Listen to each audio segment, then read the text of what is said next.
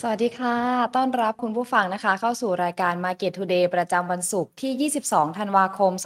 2566 นะคะ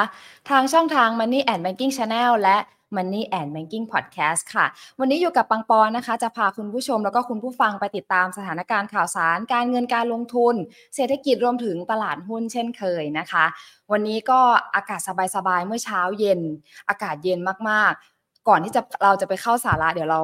พูดถึงเรื่องอากาศวันนี้ก่อน เมื่อสัปดาห์ที่แล้วพี่ปอมนะคะโปรดิวเซอร์รายการของเราถามกับปอนว่า ปอนเชื่อไหมว่าอากาศจะลดลง 5 องศาอะซึ่งเราก็ไม่เชื่อเพราะเราคิดว่ากรุงเทพไม่มีทางหนาวแน่นอนนะคะ แต่ว่าวันนี้หนาวแล้วจ้านะคะ ใครที่ F เสื้อไว้ได้ใส่แล้วนะคะ รีบมาใส่กันนะคะ วันนี้ก็อากาศเปลี่ยนแปลงนะคะ คุณผู้ชมและคุณผู้ฟังก็อย่าลืมรักษาสุขภาพกันด้วยนะคะ ในช่วงนี้สุขภาพดีมีชัยไปกว่าครึ่งนะคะ โอเค อัปเดตสถานการณ์อากาศไปแล้ว เรามาอัปเดตสถานการณ์ การลงทุนแล้วก็เศรษฐกิจของบ้านเรากันบ้างนะคะ วันนี้เริ่มอัปเดตกันที่เงินบาทค่ะ เมื่อเช้านะคะเปิดตลาดอยู่ที่ 34 บาท 72 สตางค์ต่อดอลลาร์นะคะ จากปิดตลาดเย็นเมื่อวานนี้นะคะ ที่ระดับ 34 บาท 86 สตางค์ต่อดอลลาร์ค่ะ ซึ่งในจุดนี้เองนะคะ นักวิเคราะห์ก็มองว่าค่าเงินบาทเนี่ยมีการแข็งค่าเร็ว เนื่องจากดัชนีค่าเงินดอลลาร์สหรัฐนะคะ อ่อนค่าลง แต่ระดับสูงสุด แต่โทษนะคะ แต่ระดับต่ำสุดในรอบ 4 เดือนนะคะ จากตัวเลขของ GDP สหรัฐไตรมาส 3 นะคะ ก็ถูกปรับลดลงด้วยนะคะ จาก 5.2%มาที่ 4.9%ค่ะ ส่วนตัวเลขบริโภคส่วนบุคคลของสหรัฐนะคะ ก็อยู่ที่ 3.6%ตามที่ตลาดคาดไว้นะคะ แต่ว่าตัวเลขขอ ผู้ขอรับสวัสดิการการว่างงานครั้งแรกของสหรัฐสัปดาห์ก่อนก็ปรับออกมาที่ 25,000 รายนะคะ ต่ำกว่าที่ตลาดคาดอยู่ที่ 215,000 ราย ในส่วนนี้เองนะคะ ก็ยังสะท้อนภาพตลาดแรงงานที่ยังยืดหยุ่นอยู่นะคะอะอัปเดตเงินบาทไปแล้วเนาะสถานการณ์ของด้านสหรัฐไปแล้ว เรามาดูทางฝั่งของด้านน้ำมันกันบ้างค่ะซึ่งทางด้านน้ำมันนะคะ ประเทศแองโกลานะคะ เป็นประเทศหนึ่งในสมาชิกของกลุ่มประเทศผู้ส่งออกน้ำมันโอเปกนะคะ ก็ได้ประกาศถอนตัวออกจากการเป็นสมาชิกนะคะ เนื่องจากไม่พอใจที่โอเปกปรับลดโควต้าการผลิตน้ำมัน ซึ่งทางแองโกลาเองก็มองว่าในส่วนนี้เขาไม่ได้ประโยชน์อะไรแล้วจากการเป็นสมาชิกของโอเปกเนาะในส่วนนี้เองค่ะก็ส่งผลให้ราคาน้ำมันดิบเวสต์ เวสต์เท็กซัสนะคะแล้วก็น้ำมันดิบเบรนท์นะคะ ปรับตัวลงในการซื้อขายตลาดที่นิวยอร์กเมื่อวานนี้นะคะ หลังจากที่มีการประกาศถอนตัวของแองโกลานั่นเองค่ะ ซึ่งทำให้นักลงทุนเองนะคะ อาจจะไม่มั่นใจเกี่ยวกับความพยายามของโอเปกในการพยุงราคาน้ำมันด้วยการปรับลดกำลังการผลิตในครั้งนี้ด้วยนะคะ สถานการณ์ตรงนี้ก็ยังจะต้องจับตามองอย่างใกล้ชิดกันต่อไปค่ะอะอัปเดตเงินบาทไปแล้ว อากาศไปแล้ว อัปเดตน้ำมันไปแล้ว เดี๋ยวเรามาอัปเดตหุ้นไทยของบ้านเราวันนี้กันบ้างนะคะ หุ้นไทยก็บอกว่าไม่ได้สดใสเหมือนอากาศเนาะอาจจะหนาวหนาวอยู่สักนิดนึง เพราะว่าวันนี้ปรับตัวลดลงนะคะ 4.41 จุดเลยนะคะ หรือลบ 0.3%นั่นเองค่ะ วันนี้แตะที่ระดับ 1,400.43 จุดนะคะสำหรับมูลค่าการซื้อขายอยู่ที่ 17,330 11.88 ล้านบาทค่ะสำหรับ 5 อันดับแรกนะคะ วันนี้อันดับแรกเป็น AOT ปรับตัวลดลงนะคะ 0.41%ค่ะสำหรับมูลค่าการซื้อขายอยู่ที่ 658 ล้านบาทค่ะลองลงมาอันดับ 2 ค่ะเดลต้าก็ปรับตัวเพิ่มขึ้นนะคะ วันนี้ที่ 0.82%มูลค่าการซื้อขายอยู่ที่ 613 ล้านบาทค่ะลำดับต่อมาค่ะ เป็นในกลุ่มของโรงพยาบาล BDMS นะคะ ปรับตัวเพิ่มขึ้น บวก 1.92%ค่ะ มูลค่าการซื้อขาย 427 ล้านบาท แล้วก็ BBL นะคะ ปรับตัวลดลง 0.98%มูลค่าการซื้อขายอยู่ที่ 366 ล้านบาทค่ะ และ 5อันดับที่ 5 นะคะ Advance ไม่มีการเปลี่ยนแปลงนะคะ วันนี้สำหรับมูลค่าการซื้อขายก็อยู่ที่ 353 ล้านบาทค่ะ อันนี้ก็จะเป็นภาพรวมบรรยากาศตลาดหุ้นไทยนะคะ ที่ถือ ยังถือว่ามีความผันผวนเนาะแล้วก็เอาแน่เอานอนไม่ได้เลยนะคะในช่วงนี้อะเมื่อกี้เมื่อสักครู่นี้ปังปอนก็ได้มีการอัปเดตสถานการณ์การลงทุนไปแล้วนะคะว่าดัชนีค่าเงินดอลลาร์สหรัฐเนี่ยอ่อนค่าลงแตะระดับต่ำสุดในรอบ 4 เดือนเนาะรวมไปถึงสถานการณ์ราคาน้ำมัน ที่ก็อาจจะส่งผลต่อสถานการณ์การลงทุนนะคะ ในส่วนนี้มันจะส่งผลต่อตลาด การลงทุนตลาดหุ้น แล้วก็เศรษฐกิจอย่างไรบ้าง เดี๋ยววันนี้เราจะไปพูดคุยกับนักวิเคราะห์กันต่อนะคะ และสำหรับท่านใดที่มีคำถามก็ฝากคำถามไม่ได้เลยนะคะก่อนอื่นค่ะจะขอขอบพระคุณผู้สนับสนุนใจดีหลักของเราค่ะ บริษัททูคอร์ปอเรชั่นจำกัดมหาชน เมืองไทยประกันชีวิตจำกัดมหาชน ธนาคารไทยพาณิชย์จำกัดมหาชนค่ะ และธนาคารเพื่อการส่งออกและนำเข้าแห่งประเทศไทยหรือว่า Exim Bank นั่นเองค่ะ เดี๋ยวเราไปพูดคุยประเมินปัจจัยตลาดหุ้นไทยในช่วงท้ายปีกันต่อนะคะ ในวันนี้กับทางด้านของคุณกรพัฒน์วรเชษค่ะ ผู้อำนวยการฝ่ายวิจัยและบริการการลงทุนบริษัทหลักทรัพย์กรุงศรีพัฒนสินจำกัดมหาชน สวัสดีค่ะพี่เอสวัสดีครับผม ค่ะ ได้ยินไหมครับ ได้ยินค่ะได้ยิน โอเคครับ ชัดเจนครับ ขออนุญาตเรียกพี่เอสนะคะ ครับยินดีครับฟังปอนเชิญเลยครับขอบคุณค่ะ วันนี้ค่ะจะให้พี่เอสประเมินแนวโน้มตลาดหุ้นไทยในช่วงท้ายปีแบบนี้ค่ะ หน่อยค่ะว่าช่วงนี้เป็นยังไงบ้างคะพีเอสครับจริงๆต้องบอกว่าปีนี้เป็นปีที่ตลาดหุ้นไทยก็อย่างที่เราคุยกันมาโดยตลอดนะครับว่าค่อนข้างน่าผิดหวังนะครับความน่าผิดหวังเนี่ยเกิดจากอะไรก็ต้องบอกว่าเกิดจากสัญญาณของความคาดหวังที่สูงนะครับ ของตลาดแล้วก็ภาพการลงทุนตั้งแต่ช่วงปลายปี 2022นะครับ เราเห็นแล้วว่ากระแสเงินลงทุนต่างชาติเนี่ยเข้ามารอนะครับเข้ามารอในบ้านเราเนี่ยสองแสนกว่าล้านบาทเขาซื้อหุ้นไทยมาเยอะมากนะครับเนื่องจากว่าก็มองภาพสีไทยเนี่ยจะเป็นการฟื้นตัวแบบ K-shape recovery แหละนะครับแล้วก็กลุ่มประเทศที่ได้ประโยชน์อันนี้สงบวกจากอุตสาหกรรมการท่องเที่ยวนะครับที่จีนกำลังจะเปิดประเทศในต้นปี 2023เนี่ยน่าจะเป็นตลาดที่ upper form นะครับเศรษฐกิจเติบโตดีนะครับเราเห็นเลยว่าในช่วงปลายปี 2022 ก็คือปลายปีที่แล้วเนี่ยทุกคนก็คาดกันว่าสีไทยจะโตได้ 4%กว่ากว่าบวกลบนะครับแล้วสิ่งที่เกิดขึ้นทั้งปีเลยนะครับผมต้องบอกว่าเราเป็นประเทศหนึ่งที่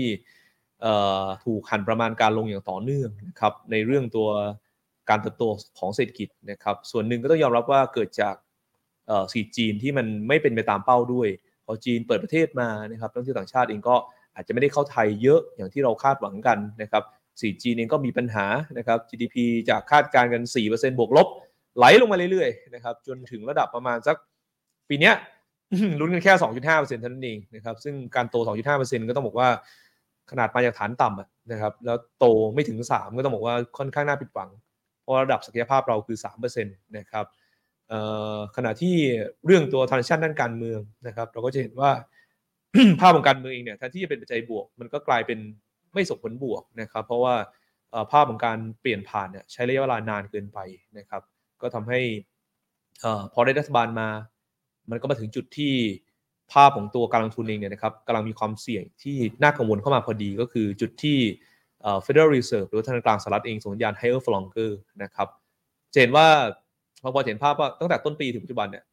เราเป็นพวกคร่อมจังหวะตลอดเลยนะครับ เล่นไปเล่นมาก็มันทำให้เกิดภาพความเชื่อมั่นต่อการลงทุนที่ลดต่ำลงเรื่อยๆครับในปีนี้หุ้นไทยก็ทุนหุ้นต่างชาติขายออกมาอย่างต่อเนื่อง เพราะว่าความผิดหวังนั่นแหละนะครับแต่ณตรงนี้นะครับจนถึงที่เราคุยกันปัจจุบันเองเนี่ย SET level พันสี่ร้อยบวกลบนะครับต่างชาติขายมาแล้วเกือบ2 0 0แสนล้านนะครับนั่นหมายความว่านักลงทุนต่างชาติเอง เงินที่เข้ามาเนี่ยนะครับออกไปเกือบหมดแล้วนะครับ ขณะที่เรามองไปข้างหน้าเนี่ยนะครับจุดที่เป็นจุดหมุนนะครับของการลงทุนก็คือภาพของตัววงจรดอกเบี้ยนโยบายของโลกในปี 2024 น่าจะเข้าสู่วงจรขาลงนะครับแบบค่อยเป็นค่อยไปนะครับเซ็นทรัลแบงก์ต่างๆเนี่ยคุมเงินเฟ้อได้แล้ว เพราะฉะนั้นชัดเจนครับว่าเราจะเริ่มมีโอกาสมากขึ้นนะครับในจุดที่เราดูเหมือนจะลืนลางกันนี่แหละ เราเริ่มมีโอกาสมากขึ้นนะครับเพราะรอบหมุนเนี่ยนะครับเวลาวงจรดอกเบี้ยมันแปรเปลี่ยนทิศ เงินมันก็จะเข้ามานะครับในตลาดที่มีโอกาสก็คือระดับราคายังไม่สูงนะครับอย่างเช่นบ้านเราเนี่ยหุ้นไทยก็อยู่ในเลเวลที่ถูกนะครับแล้วก็โกรดนะครับถ้าโตดีนะเพราะอย่างพวกสหรัฐอเมริกายุโรปเองเนี่ยเขาจะโตแผ่วลงมาก ๆ เลยในปี 2024 นะครับขณะที่เราเองเนี่ยมีโอกาสโตเร่งขึ้น เพราะว่าเรามาจากฐานต่ำด้วย แล้วก็ผลกระทบของนโยบายภาครัฐ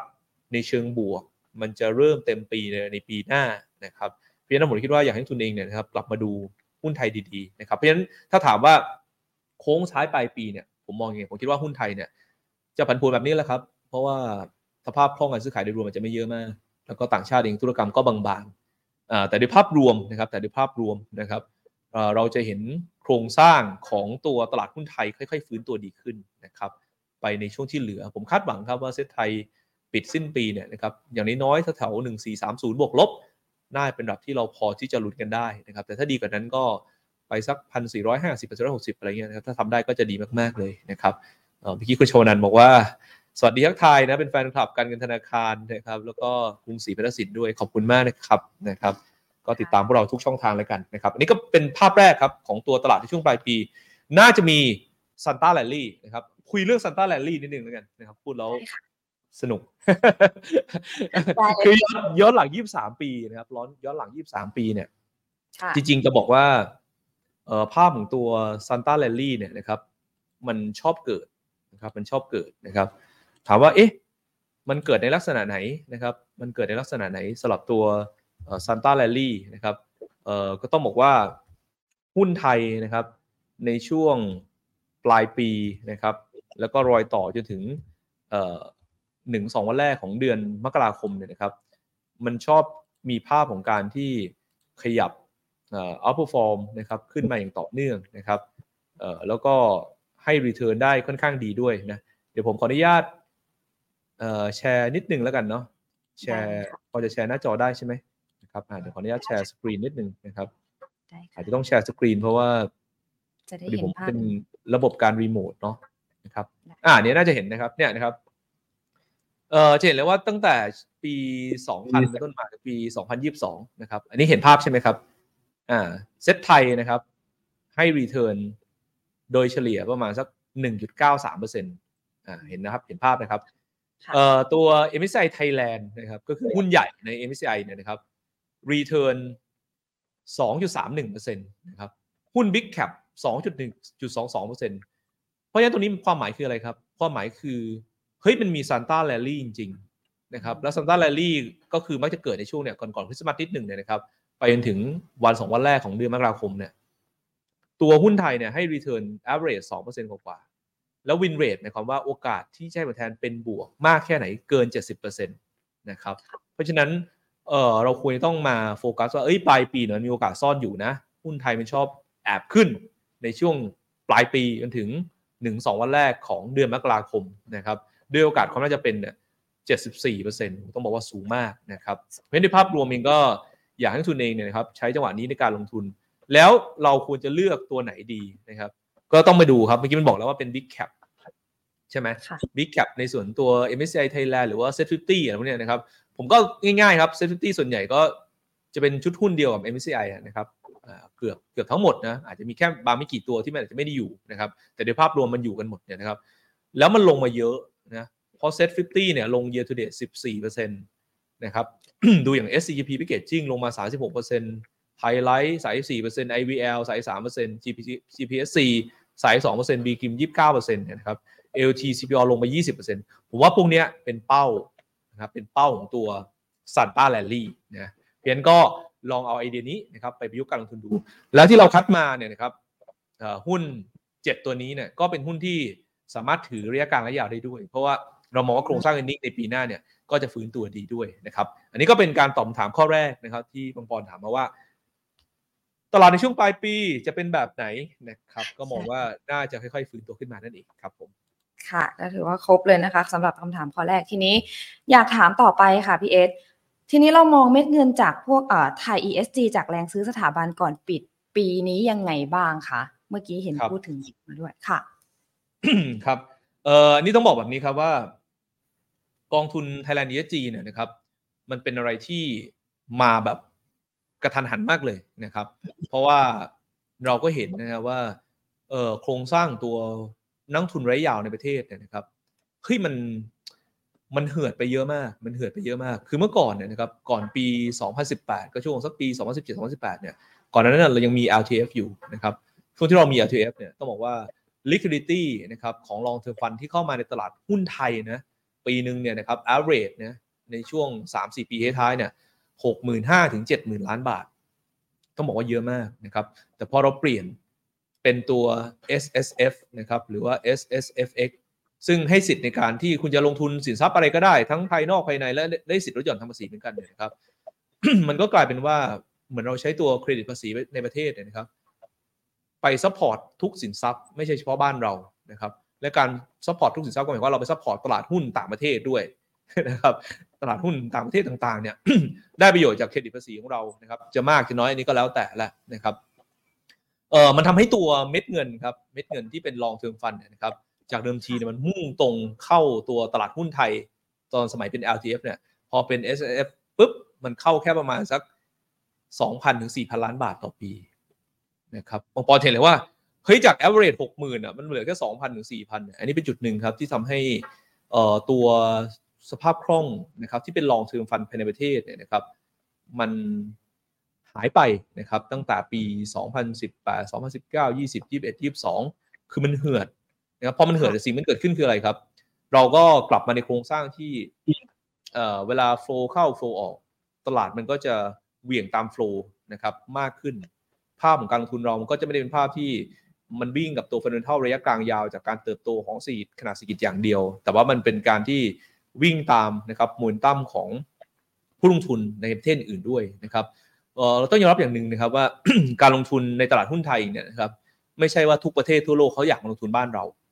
นะครับถูกไหมครับเอ่อนักลงทุนไทยส่วนใหญ่ก็จะไบแอสการลงทุนในไทยเพราะฉะนั้นเวลความมั่งคั่งมันก็คือภายในประเทศเป็นหลักนะครับซึ่งมีความต่างกับตัวสหรัฐเนี่ย สหรัฐเนี่ยนะครับเนื่องจากว่าเป็นประเทศขนาดใหญ่นะครับเปิดโอกาสด้านการลงทุนคนก็อยากจะไปลงทุนมีเทคโนโลยีสมัยใหม่มากมายนะครับเพราะฉะนั้นในภาพรวมเองเนี่ยเอาเฉพาะคนภายในเขาก็ลงทุนกันเยอะอยู่แล้วนะครับเพราะฉะนั้นภาพตัวตลาดหุ้นสหรัฐเองเนี่ยนะครับในระยะยาวมันจะโตไปกับขนาดเศรษฐกิจนะครับแต่ของบ้านเราเองเนี่ยนะครับถ้าเราอยากให้ตัวตลาดทุนไทยโตไประยะยาวกับขนาดเศรษฐกิจจริง ต้องส่งเสริมผู้ลงทุนระยะยาวภายในประเทศให้มีความเข้มแข็ง เพราะฉะนั้นภาพของตัวเงินกองทุนประเภทนี้นะครับมันต้อง มีแล้วก็มีความต่อเนื่องแล้วก็เข้ามามากขึ้น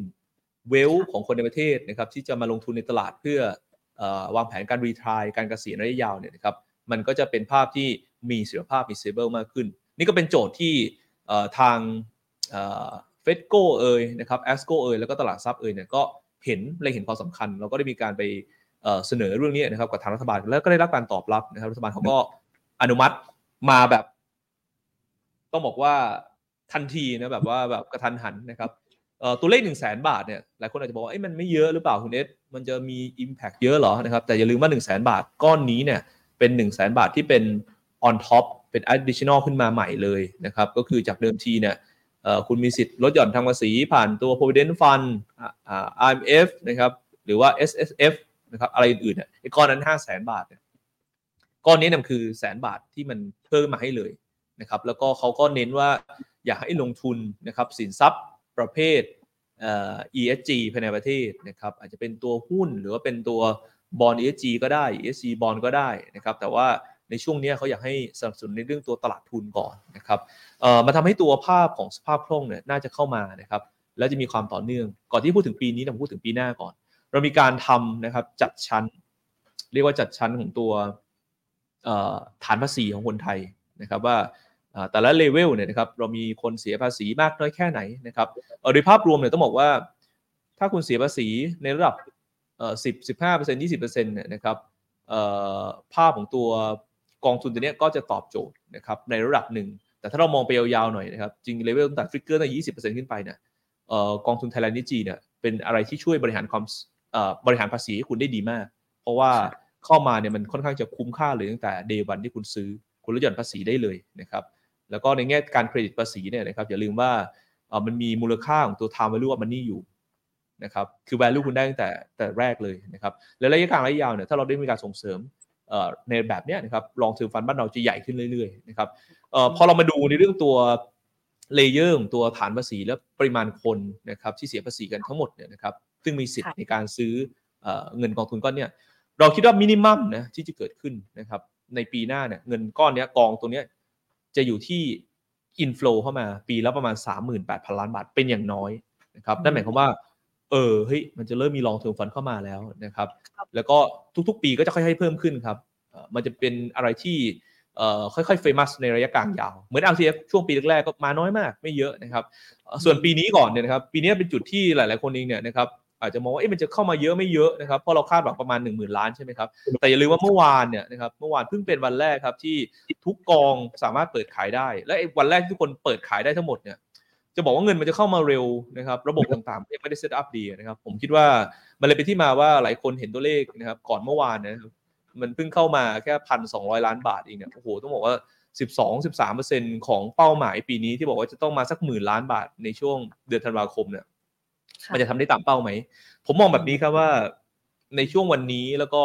สัปดาห์สุดท้ายเนี่ย น่าจะเข้ามาอีกวันละประมาณพันล้านนะครับ เพราะว่าคนชอบซื้อในช่วงปลายปี แล้วตอนนี้ทุกกอง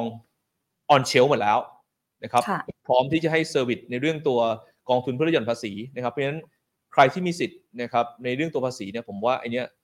คุณสามารถไปซื้อได้เลย เพราะว่า มันคุ้มค่านะครับต่อการลดหย่อนภาษี แล้วก็มันมีเรื่องตัว time value of money ที่สร้าง benefit ให้เราก่อนด้วย แล้วก็ระยะกลางยาวเนี่ยเราก็เสริมสร้างตลาดทุนนะครับให้มันเข้มแข็งขึ้นแล้วเงินประเภทนี้นะครับต้องได้รับการสนับสนุนนะครับแล้วเป้าที่ทางการเขาเลือกเป็น ESG เนี่ยนะครับเนื่องจากบอกว่ากระแสของตัว ESG เนี่ยนะครับมันจะเกิดขึ้นทั่วโลกแน่นอนนะครับแต่ช้าเร็วเนี่ยนะครับมันขึ้นอยู่กับผู้ลงทุน ว่าให้คุณค่ากับตัวหุ้นที่มี ESG score สูงๆ ในรูปแบบไหน นะครับคำถามคืออะไรนะครับ ถ้าปังปอนมีบริษัทจดทะเบียนบริษัทหนึ่งแล้วเป็นบริษัทของเราเองเนี่ยนะครับถ้าปังปอนจะทำให้ได้ตัว ESG สูงๆทั้งเป็นบริษัทที่มีธรรมาภิบาลที่ดี รับผิดชอบต่อสังคมใช่ไหมครับ ดูแลในเรื่องตัวสิ่งแวดล้อม มันมีต้นทุนค่าใช้จ่าย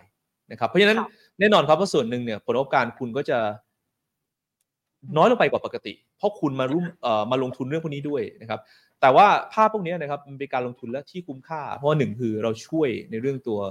สภาวะแวดล้อมของโลก climate change เราช่วยในเรื่องตัวสังคม เพราะฉะนั้นความเสี่ยงต่อการถูกฟ้องร้องต่อจากสังคม จากการทำธุรกิจอะไรนู่นนี่มันก็จะน้อยลงไปนะครับ แล้วก็คอนเซปต์ในเรื่องของตัวธรรมาภิบาล ถ้าคุณมีธรรมาภิบาลที่ดี ก็หมายความว่าระยะกลางยาวนะครับ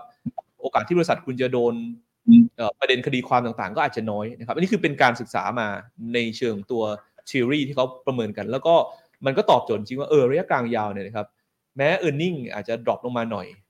แต่ว่าด้วยความที่คุณมีการลงทุนเรื่องนี้ e a r n i n g ที่ระยะยาวเนี่ยมันควรจะมีเสถียรภาพนะครับแตกต่างกับบริษัทที่อาจจะไม่ได้ลงทุนเรื่องนี้เลย อาจจะเป็นหุ้น high growth แต่ว่าวันดีคืนดีคุณโดนคดี รุนแรงเข้ามาแล้วหุ้นคุณก็กลายเป็นว่าจบรอบไปอะไรแบบนี้นะครับเพราะฉะนั้นผมก็เลยพูดถึงความยั่งยืนนะครับความเป็นความมีศิลภาพนะครับหรือว่า sustainable นะครับซึ่งเป็นสิ่งที่ตลาดหลักทรัพย์ แล้วก็นักทุนทั่วไปเนี่ยอยากเห็นนะครับ เพราะฉะนั้นเราต้องให้น้ำหนักนะครับกับตัว Thailand ESG เยอะๆ แล้วก็ตระหนักร่วมกันนะครับ หุ้นขนาดใหญ่อย่างเช่นพวก SCGB Packaging พวกเนี้ยนะครับ ซึ่งก็จะมีการดูแลเรื่องนี้ ESG สกอร์ดีๆนะครับ e a r n i n g อาจจะ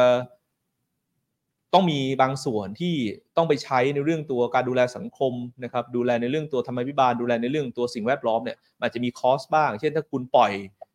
พวกคาร์บอนออกมาเกิน limit คุณก็ต้องซื้อนะครับคาร์บอนเครดิตกลับมาเพื่อเครดิตว่าเออเนี่ยคุณปรับสมดุล เพราะฉะนั้น ESG score คุณก็จะสูงขึ้นถูกไหมครับเพราะฉะนั้นถ้าเป็นอะไรแบบนี้นะครับมันเป็นการที่ช่วย balance นะครับในเรื่องตัวการลงทุนระยะกลางยาว แล้วก็ถ้าเราให้เหมือนกันเนี่ยท้ายสุดนะครับแม้ว่า e a r n i n g อาจจะไม่ได้โตเยอะมาก แต่ว่ามันจะแลกมากับตัวพรีเมียมของ valuation จำคำนี้ไว้นะครับพรีเมียมของ valuation ที่ตลาดจะให้คุณค่ากับคุณเพิ่มมากขึ้นนะครับหุ้น Thailand ESG จะเป็นลักษณะนั้นนะครับคล้ายๆกับตัวในต่างประเทศอย่างพวกยุโรปหรือว่าตัวอเมริกาที่ตอนนี้กองทุนประเภทนี้กำลังโตขึ้นเรื่อยๆ เพราะฉะนั้นสรุปก็คือผมยังคิดว่าช่วงปลายปีเนี่ยคำถามคือมันจะเข้ามาเยอะแค่ไหนใช่ไหมเราเห็นแรงซื้อจากสถาบันในช่วงที่เหลือแน่ๆนะครับแล้วก็ผมคิดว่าอย่างน้อยๆเนี่ยใกล้ๆเป้ามีโอกาสเป็นไปได้นะผมคิดว่าวันละพันล้านตอนนี้อีกกี่วันนับเมื่อวานวันนี้ 2 วันแล้วก็สัปดาห์หน้าอีกสักห้าวันก็อีกสักเจ็ดวันทำการ ก็น่าจะได้สักรวมๆสักแปดถึงเก้าพันล้านบาท คงไม่ได้หย่อนไปกว่าเป้าหมายมากนักนะครับแต่ว่าตั้งแต่ปีหน้าต้นไปเนี่ยนะครับกระแสรุ่นนี้จะมานะครับเป็นผู้ลงทุนเอง เราต้องให้นะครับให้ value กับธุรกิจกิจการที่ดีด้วยนะครับว่าเขายอมที่จะมีการลงทุนหรือว่าสร้างให้ ESG score สูงนะครับในการที่ ดูแลเรื่องสิ่งแวดล้อมนะครับเรื่องสังคมนะครับแล้วก็รวมไปถึงเรื่องตัวอะไรเรื่องหนึ่งธรรมาภิบาลใช่ไหมครับหุ้นที่มีธรรมาภิบาลดีอะบางปอนอยากลงทุนไหมก็อยากลงทุนใช่ไหมครับไม่ได้เอาเปรียบลงทุนนะครับมีธรรมาภิบาลการกำกับดูแลที่ดี แต่ถ้าคุณแบบว่าบริษัทคุณมีธรรมาภิบาลไม่ค่อยดี วันดีคืนดี เราไม่รู้ว่าเกิดอะไรขึ้นมาอย่างเงี้ยนะครับมันก็เป็นความเสี่ยงที่เราควรต้อง discount จาก valuation นะครับเพราะฉะนั้นเนี่ยทั้งหมดเลยนะครับเรื่อง ESG เนี่ยมันไม่สามารถ ไปเพิ่ม e a r n i n g ให้กับตัวธุรกิจได้ แต่มันทำให้ e a r n i n g ระยะยาวของธุรกิจเนี่ยมีศิลภาพมี sustainable นะครับ และข้อสำคัญคือผู้ลงทุนเองควรจะต้องให้ premium กับ operation ซึ่งตอนนี้โจทย์ของเราคือเราโยนไปที่ตัวผู้ลงทุนสถาบันก่อน เพราะว่าเป็นคนที่เป็นลงทุนระยะยาวเป็น long term fund นะครับให้ขับเคลื่อนเรื่องนี้แล้วก็นักทุนทั่วไปก็น่าจะมาในทิศทางเดียวกันครับผม ค่ะ ก็ถือว่าลงทุนแล้วก็คุ้มค่าในระยะยาวดีกว่านะคะสำหรับตัวไทย ESG ทีนี้อยากให้พี่เอสอะค่ะพูดถึงว่าเม็ดเงินฟันโฟจากนักลงทุนต่างชาติเนี่ยจะมีโอกาสเข้ามาต่อเนื่องไหมคะ เมื่อกี้เราพูดของไทยไปแล้วอยากให้มันมองถึงในมุมต่างชาติบ้างอะค่ะ ว่าเป็นยังไงบ้างค่ะครับเล่าให้ฟังแบบนี้ครับว่าพอภาพของตัวดอลลาร์นะครับ ซึ่งมันแข็งค่าเต็มที่ไปเรียบร้อยแล้วนะครับ จากนโยบายการเงินที่แข็งกร้าวของสหรัฐนะครับต่อเนื่องมา 15-16 เดือนนะครับที่เฟดขึ้นดอกเบี้ยต่อเนื่องนะครับในหลายรอบการประชุมนะครับแล้วก็ตัวท้ายสุดเองเนี่ยนะครับทางเฟดเองก็คุมเงินเฟ้อได้เรียบร้อยแล้วนะครับออพอจากจุดนี้ไปเนี่ยสิ่งที่เกิดขึ้นก็คือ ภาพของตัวเงินเฟ้อลดลงนะครับก็ทำให้ตัวบอลยูเนี่ยเริ่มลดดับลงมาเรื่อยๆนะครับมันเป็นรอบหมุนครับของเม็ดเงินว่านโยบายการเงินของสหรัฐเองเนี่ยนะครับ ภายใต้สิ่งที่จะเริ่มโตช้าลงนะครับเขาจะเริ่มกลับนโยบายเป็นนโยบายการเงินผ่อนคลายนะครับเพราะฉะนั้นภาพของการลงทุนเองเนี่ยนะครับมันจะเกิดการสวิตชิ่งอีกรอบหนึ่งในไซเคิลในอดีต3ครั้งที่ผ่านมานะครับตั้งแต่ปี 1985 เนี่ยพอนโยบายการเงินพีนะครับดอลลาร์พียิวพีนะครับเงินสวิตช์ออกมานะครับรู้ไหมครับว่ามันไปที่ไหน มันมาที่ emerging market ครับคือตลาดเกิดใหม่ ภาพการ search for yield มาที่ตลาดเกิดใหม่ เพราะเวลาไซเคิลแบบนี้เกิดขึ้นเนี่ยส่วนใหญ่ตลาดเกิดใหม่จะมี growth ที่ดี หรือสูงกว่า growth ที่ดีหรือสูงกว่าเนี่ยมันเกิดจากอะไรก็คือเศรษฐกิจเติบโตได้ดีกว่า หรือเร่งตัวกว่า ซึ่ง GDP ไทยเนี่ยในปี 2024เนี่ยนะครับต้องบอกว่าเราก็ไม่ได้คาดหวังกันเยอะละแม้ว่าปีนี้เราจะโตต่ำสองต้นๆหรือ 2.5 ก็ตามเนี่ยแต่ปีหน้าเราก็มองว่าอย่างน้อยๆเราน่าจะโตสัก 3.4%ในที่กรุงศรี Research คาดการณ์และเป็น 3.4%ที่ยังไม่ได้รวม ดิจิตอลวอลเล็ตถ้าดิจิตอลวอลเล็ตผ่านกฤษฎีกาได้นะครับ ผ่านกระบวนการ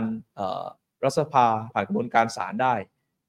ถ้าเกิดมีการร้องฟ้องร้องนะครับ หรืออะไรก็ตามแต่เนี่ยมันก็จะ top up ให้อีกอย่างน้อย 0.5 เพราะฉะนั้นปีหน้ามีโอกาสครับที่เราจะเป็นหนึ่งใน growth ที่โตกว่าศักยภาพได้ ซึ่งถ้าเกิดภาพนั้นขึ้นเนี่ย ผมคิดว่าตลาดหุ้นไทยจะเป็นทางที่ดีนะ เพียงภายในจุดที่เราอาจจะดูเหงาหงอยเศร้าสร้อยกันอยู่ตอนนี้นะครับ ผมคิดว่าการกลับ position ของเอเชียเนี่ยเกิดขึ้นแน่ flow foreign เนี่ยเงินจะ allocation มา และบ้านเรามีโอกาสครับ ด้วยความที่หลายคนเองก็อาจจะไม่ได้มองว่าเราจะโตดีมากนะล่าสุดเราเพิ่งทำเซอร์เวยนะเซอร์เวยของฝั่งบายไซ์เป็นนักทุนไทยทั่วไปนี่แหละ กับนักทุนสาบันนะครับของบ้านเรานะครับว่าเออให้ความคาดหวังต่อการลงทุนในปี 2024เนี่ยเป็นยังไงบ้าง ต้องบอกว่า เป็นเอกฉัน เอกฉันด้านไหนรู้ไหมครับ คือเรามองกันว่าปีหน้าเนี่ยนะครับ ฝั่งบายไซด์นะคือสถาบันกับตัวนักทุนทั่วไปเนี่ยมองว่า GDP เนี่ยน่าจะโตอยู่ในกรอบ 2-3%ในปี 2024 นะครับนั่นหมายว่าเราแทบไม่ไม่มั่นใจกันเลยนะครับว่า GDP จะโตได้มากกว่า 3%นะครับซึ่งทุกๆ ปีที่ GDP โตมากกว่า 3%เนี่ยมันจะเป็นปีที่ตลาดหุ้นไทยให้ผลแทนที่ดีนะเพราะมันโตมากกว่าเสียภาพนะครับเกือบทุกๆ รอบเลยนะครับตัวนี้ผมอยากจะพอยอะไรครับนั่นหมายว่าความคาดหวังของเศรษฐกิจเราต่ำมากไอ้ความคาดหวังที่ต่ำนี่แหละ มันทำให้เกิดอะไรครับ โอกาสที่เป็น positive surprise มีมากขึ้น แล้วผมเชื่อว่านุ่งต่างชาติเองก็จะมองคล้ายๆกันว่า เวลาคุณจะเลือกซื้อของอะไรก็ตามแต่ คุณจะมองว่า อะไรที่มัน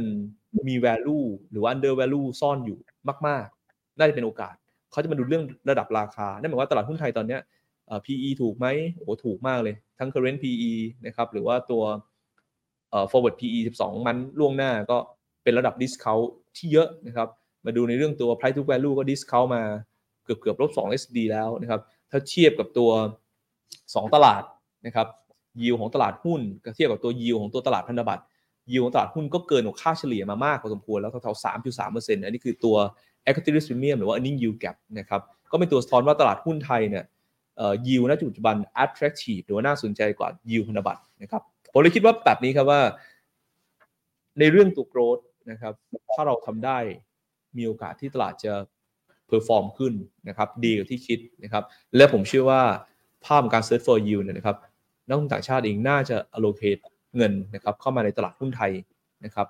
ไม่มากก็น้อยแน่ๆนะครับแต่อย่าลืมว่าถ้าเราโตได้ดีโอกาสที่เข้ามากก็มีนะครับอีกขาหนึ่งก็คือขา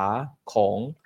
long term fund เฉพาะภายในประเทศเองเนี่ยนะครับมันกำลังจะเบ่งบานขึ้นด้วยจาก Thailand ESG เพราะฉะนั้นเราได้รับการแก้โจทย์ 2 ส่วนที่มีโอกาสก็คือ growth ที่อาจจะดีกว่า potential นะครับจากนโยบายภาครัฐที่ขับเคลื่อน แล้วก็เรื่องตัวสภาพคล่องภายในด้วย แล้วก็ต่างชาติเองผมยังคิดว่าเงินน่าจะกลับเข้ามาในบ้านเรานะครับตอนนี้เริ่มเห็นแล้วว่าเงินเข้าในฝั่งตัว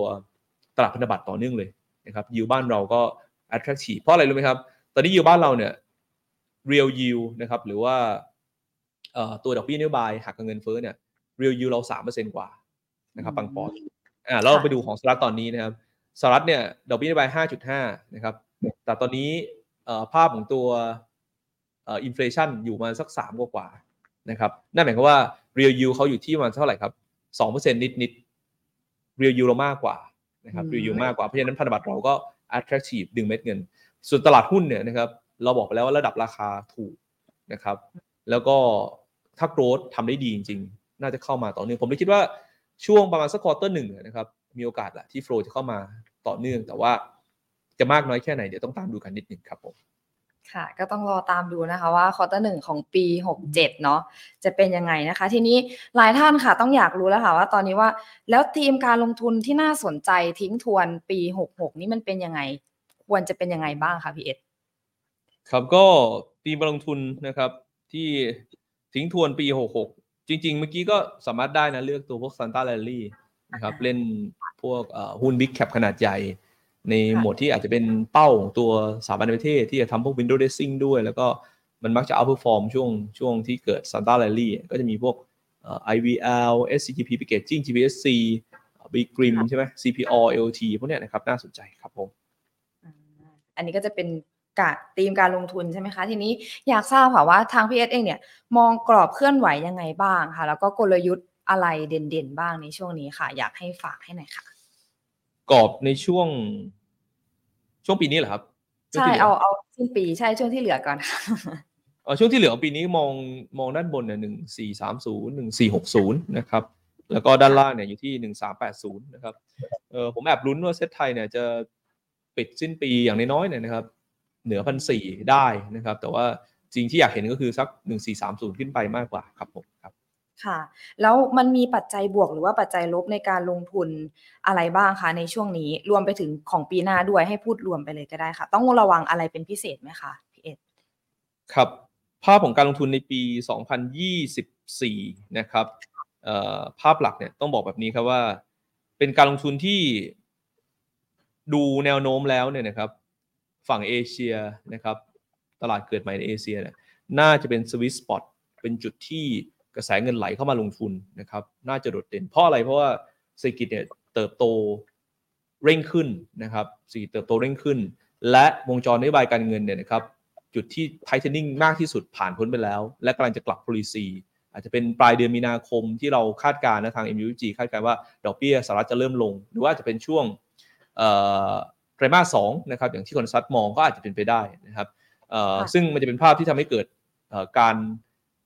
ค้นหา yield ที่สูง search for yield เนี่ยนะครับเกิดขึ้นนะครับด้วยภาพที่ดอลลาร์เองเนี่ยนะครับเป็นอิทธิพลที่กดดันสินทรัพย์ของเอเชียมานานเนี่ยมันจะอ่อนค่าไปเรื่อยสกุลเงินเอเชียก็จะมีแนวโน้มของการแข่งค่านะครับเออมันจะเป็นรอบที่เงินเนี่ยน่าจะกลับเข้ามาอย่างต่อเนื่อง แต่ว่ามันจะไม่ใช่การลงทุนที่ไปแล้วแบบสบายใจ ไม่ใช่แบบจะขึ้นอย่างเดียวอะไรเงี้ยนะครับ หรือว่ามันจะสวยหรูเป็นลาลี่ใหญ่ ๆ นะครับ มันจะมีปัจจัยที่กดดันอยู่นะครับ เพราะว่ามันมี 2 ส่วนที่ต้อง weight วงจรดอกเบี้ยตรึงเนี่ยนะครับ smart money มันมีการปรับ position มาล่วงหน้าก่อนแล้วนะครับจะเห็นว่ายิวสหรัฐจาก 5%ลงมาที่ 3.8 แล้วตอนนี้นะครับ เราเห็นตลาดหลัก ๆ อย่างสหรัฐกลับมา all time high ในตลาดหุ้นดาวโจนส์เราเห็นตลาดหุ้นในเอเชียหลายตลาดเอง กลับมาสูงกว่าเลเวลปี 2000 เออสูงกว่าเลเวลเดือน 8 ของปี 2023 ก็คือเดือน 8 ของปีนี้ในหลายตลาด เพราะอะไรเพราะว่า higher for longer จางออกไปการกลับ position เร็วมาก แต่บางตลาดก็ยังไม่ได้ record high นะครับเอ่อสิ่งต่างเหล่านี้ที่มันจะเกิดการกลับ position ขึ้นเนี่ยนะครับมันจะดีได้อย่างหนึ่งก็คือสีสหรัฐยังคงต้องโตอยู่ ต้องโตอยู่นะครับเป็นเพราะ soft landing นะครับเพราะฉะนั้นเอ่อ headwind แรงต้านของการลงทุนมันคือเรื่องนี้แหละครับว่าตลาดจะ balance กันระหว่างนโยบายการเงินที่มีทิศทางที่จะคลายขึ้น กับ growth ที่ยังคงต้องชะลอแบบค่อยเป็นค่อยไปนะครับนั่นหมายความว่าต้องเกิด soft landing เพราะฉะนั้นการหดตัวการชะลอตัวของภาคแรงงานสหรัฐต้องค่อยๆชะลอนะ มันจะเป็นตัวเลขที่เราเช็คทุกสัปดาห์เลยนะครับ การจ้างงานนอกภาคเกษตรที่ออกทุกเดือนหรือว่าผู้ขอประสบการณ์การว่างงานครั้งแรก initial jobless claim ต้องดูทุกทุกสัปดาห์ทุกวันพฤหัสมันต้องค่อยๆซอฟนะครับค่าจ้างแรงงานนะครับก็ต้องไม่ได้ลดลงเร็วมาก การจับจ่ายให้สอยคนอเมริกัน ภาค service sector manufacturing นะครับก็ต้องเป็นภาพที่โตแบบค่อยๆชะลอลง นะครับอืมเพื่อที่จะเป็นจุดที่บอกว่ายังโตได้ แต่ว่าของเราโตดีกว่า แต่ถ้าเมื่อไหรก็ตามที่ headwind มันมา เราเห็นภาพการหดตัวแรงๆของหลาย indicator เช่น การบริโภคภาคครัวเรือนสหรัฐลงแบบดำดิ่งนะครับเอ่อหรือว่าตัวรายได้นะครับ ที่แท้จริงของคนอเมริกันดำดิ่งอืมอัตราการว่างงานดีดขึ้นแบบด้วยความชันนะครับ หรือว่าภาคแรงงานแผ่วลงอย่างรวดเร็วค่ะ มันจะเริ่มเกิดความกังวลต่อภาวะเศรษฐกิจถดถอยนะครับ ซึ่งไม่ใช่เบสเคสเรานะ แต่ว่าค่ะถ้าเกิดภาพนั้นขึ้นเนี่ยการลงทุนจะจบรอบครับ นี่คือเฮดวินที่เอ่อทุกคนต้องตาม เพราะฉะนั้นถ้าถามผมว่า ปัจจัยที่มีผลต่อ Market Direction ในปี 2024 มากที่สุดนะครับ ไม่ใช่เรื่องดอกเบี้ยนโยบายจะลดเมื่อไหร่อะไรยังไง แต่คือค่ะเรื่องตัว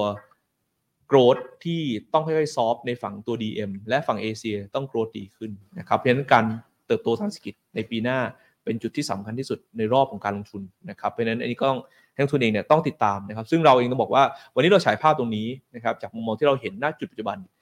เวลาผ่านไปเราก็จะดูเรื่อยๆว่าเออ factor ที่เราคิดเนี่ยนะครับกรอบหลักที่เรามองเนี่ยเอ๊ะมันยังเป็นไปตามนั้นไหมหรือว่ามันมีภาพใหม่ที่เข้ามาทำให้เกิดเบ้กว่าที่เราคิดอะไรแบบเนี้ยนะครับก็เป็นอะไรที่เราคงต้องติดตามไปด้วยกันนะครับแล้วเราก็จะอัปเดตอยู่แล้วนะครับเอ่อรายการจากตัว Money and Banking เนี่ยนะครับทุกค่ะช่องทางเราก็ ให้ข้อมูลนะครับอย่างสม่ำเสมออยู่แล้วครับผม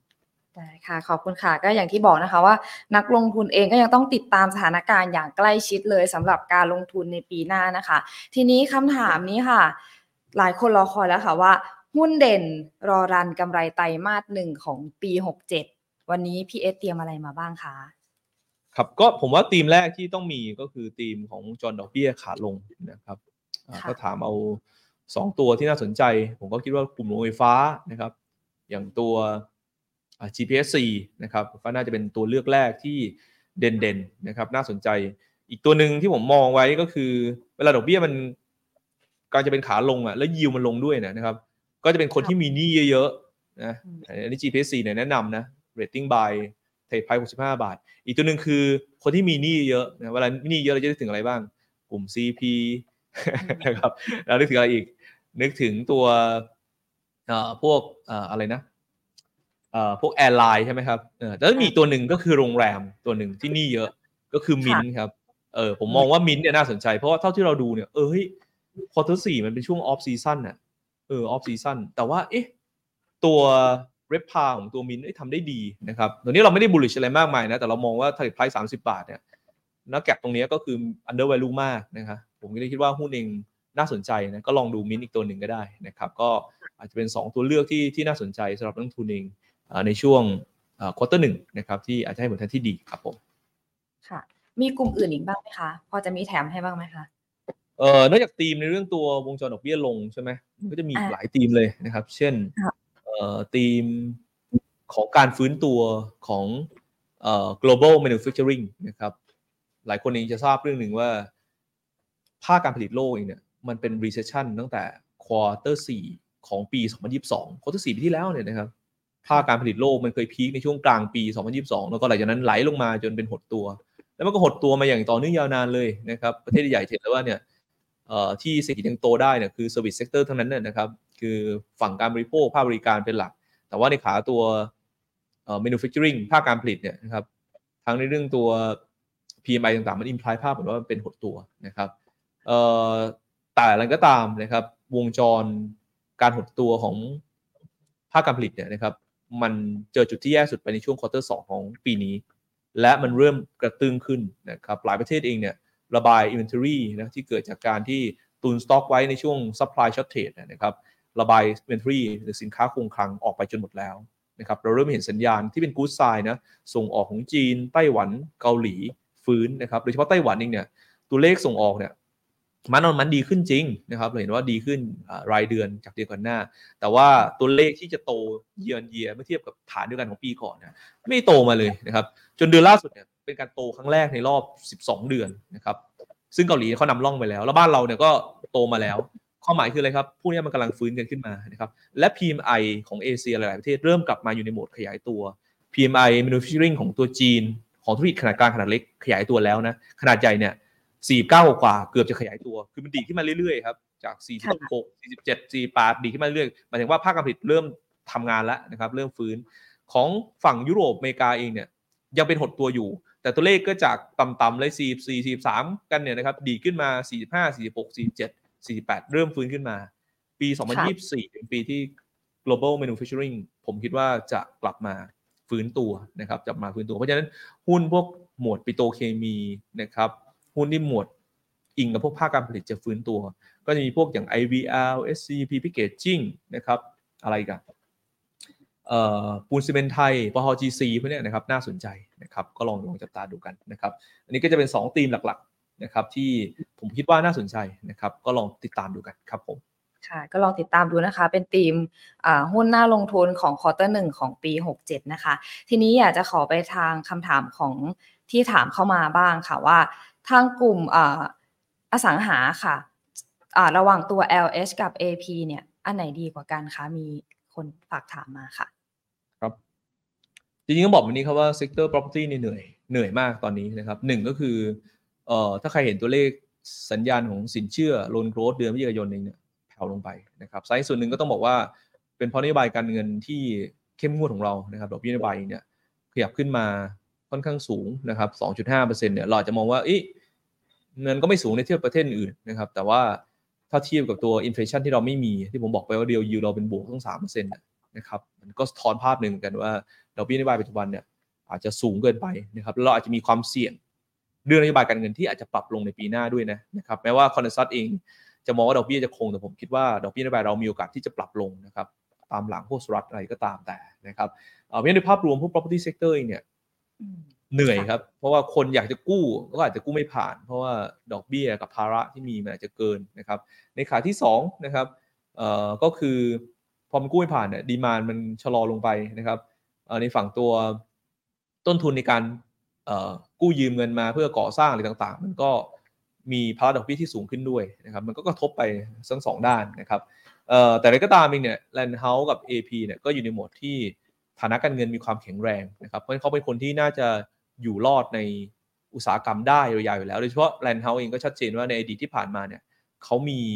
ในเรื่องตัวประสบการณ์นะผ่านวิกฤตใหญ่ ๆ มาเยอะมากมายนะครับ แล้วก็มีการบริหารงานที่ conservative รู้จังหวะไหนที่ไม่ต้องเร่งจังหวะไหนที่ไปได้ค่อนข้างดี เพราะฉะนั้นเราควรจะมองตัว Land House AP ในแง่ของตัว yield play นะครับ yield play นะครับถ้าถามว่า 2 ตัวเนี้ยในเชิงพื้นฐานใครได้วัลูกว่ากัน ด้วย growth ด้วยโปรเจกต์ ที่ diversify ได้ดีของ Asian Property ทั้งการไปรุกต่างจังหวัดด้วยวงการแนวดิ่งคอนโดมิเนียมนะครับก็มีนะครับแนวราบก็ทำได้ค่อนข้างดีถ้าถามฟันธงผมคิดว่า Asian Property น่าสนใจกว่านะครับและยิวเองก็อาจจะโดดเด่นไม่ได้แพ้ตัวLand House นะครับสองตัวนี้มีโอกาสที่หุ้นจะค่อยๆซิกแซกขึ้นนะครับอาจจะไม่ได้เกิดจากตัว industry ที่ดี แต่ว่าเป็น yield play เพราะว่ารอบ dividend play เนี่ยคนจะซื้อกันช่วงนี้แหละครับ ปลายปีมกราคมเนี่ยเป็นช่วงซื้อหุ้น dividend play ที่ดีมากนะครับก็ AP ก็เลยยังคง rating buy อยู่ที่ target price แถวสิบสามบาทครับผม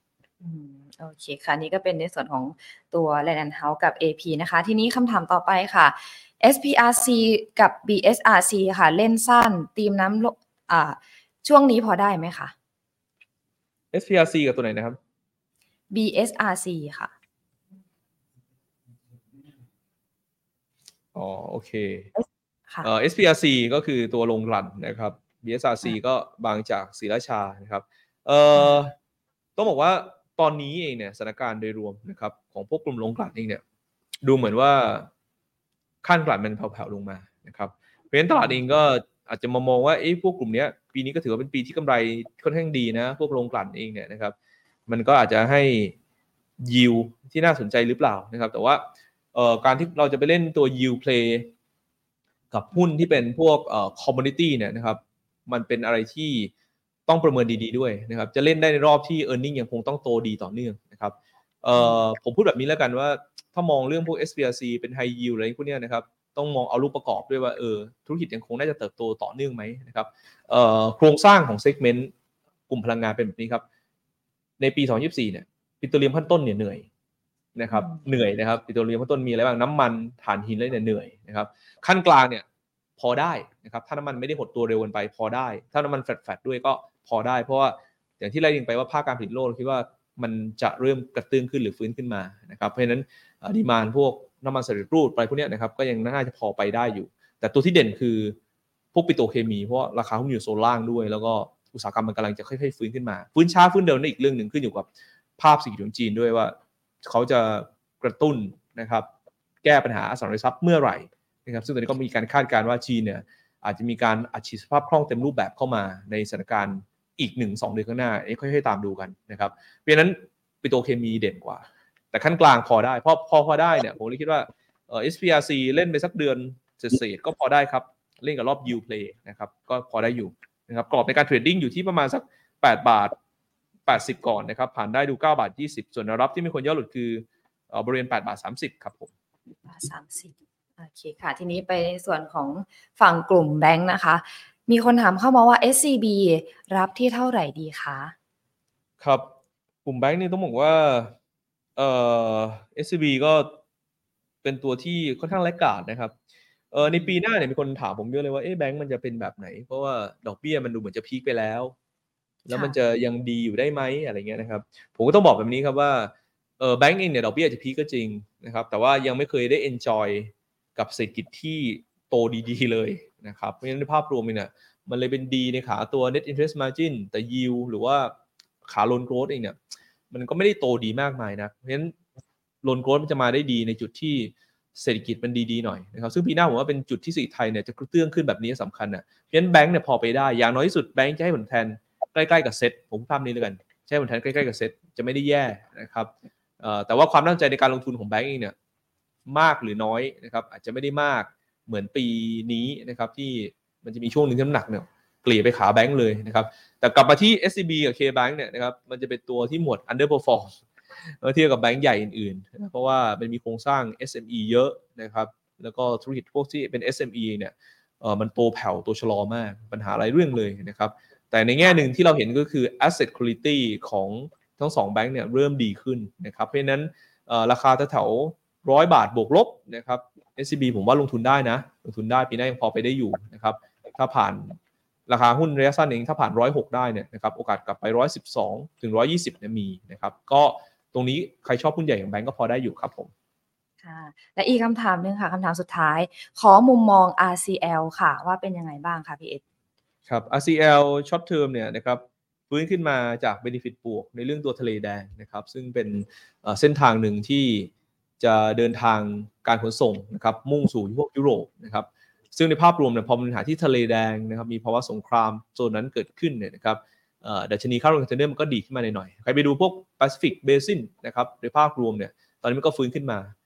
เอ่อแต่ผมพูดภาพหนึ่งครับว่า ตัวนี้เป็นเหตุการณ์ short term นะครับในเชิง structure จริงๆเนี่ยนะครับ เรือขนส่งนะครับคอนเทนเนอร์กับตัวเรือเทกองบ้านเอ่อกับเรือเทกองของเอเชียโดยรวมเนี่ยยัง oversupply อยู่นะครับเพราะนั้นเป็น trading นะครับอ่าใครเก็งกำไรอยู่นะครับ ผมไม่รู้หรอกว่ามันจะเก็งได้ถึงแค่ไหนอ่าแนวต้านแถว 24 ถึง 26 ผ่าน 24 ดู 26 บาทได้ แต่ถ้าหลุด 22 ต้อง stop loss นะครับ หรือว่าล็อกกำไรออกมา หลุด 22 ต้อง stop loss หรือล็อกกำไรออกมาครับผม โอเคค่ะ โดยรวมแล้วนะคะ สถานการณ์การลงทุนตลาดหุ้นรวมถึงตัวเลขเศรษฐกิจทั้งไทยแล้วก็ต่างประเทศ เราก็ยังคงต้องจับตามองกันอย่างต่อเนื่องนะคะ วันนี้ต้องขอขอบคุณพี่เอสมาก ๆนะคะ ที่ได้มาให้คำแนะนำในเรื่องของการจัดสรรพอร์ตรวมถึงรวมถึงหุ้นน่าซื้อ แล้วก็หุ้นน่าเก็บสำหรับ quarter หนึ่งในปีหน้าด้วยนะคะ วันนี้ขอบคุณมาก ๆ นะคะพี่เอสยินดีครับ สวัสดีครับผมค่ะ และนี่นะคะก็คือคำแนะนำค่ะจากคุณกรภัทร วรเชษฐ์ค่ะ ผู้อำนวยการฝ่ายวิจัยและบริการการลงทุนบริษัทหลักทรัพย์กรุงศรีพัฒนสินจำกัดมหาชนค่ะ เชื่อว่าหลาย ๆ ท่านที่ได้รับชมแล้วก็รับฟังในวันนี้นะคะ จะสามารถนำแนวทางที่พี่เอสฝากไว้นะคะ ไปจัดสรรพอร์ตของตัวเองได้สิ้นปีนี้แล้วก็รวมถึงปีหน้าด้วยนะคะสำหรับคุณผู้ชมค่ะที่เพิ่งเข้ามารับชมหรือว่ารับฟังนะคะ สามารถดูย้อนหลังได้นะคะที่ Facebook YouTube Money and Banking Channel นะคะ แล้วก็ ช่องทาง Money and Banking Podcast ด้วยนะคะ วันนี้ฝากเอาไว้ค่ะกับ Market Today ครั้งหน้านะคะ จะพาไปติดตามเรื่องอะไร ฝากไว้ด้วยนะคะ วันนี้สวัสดีค่ะ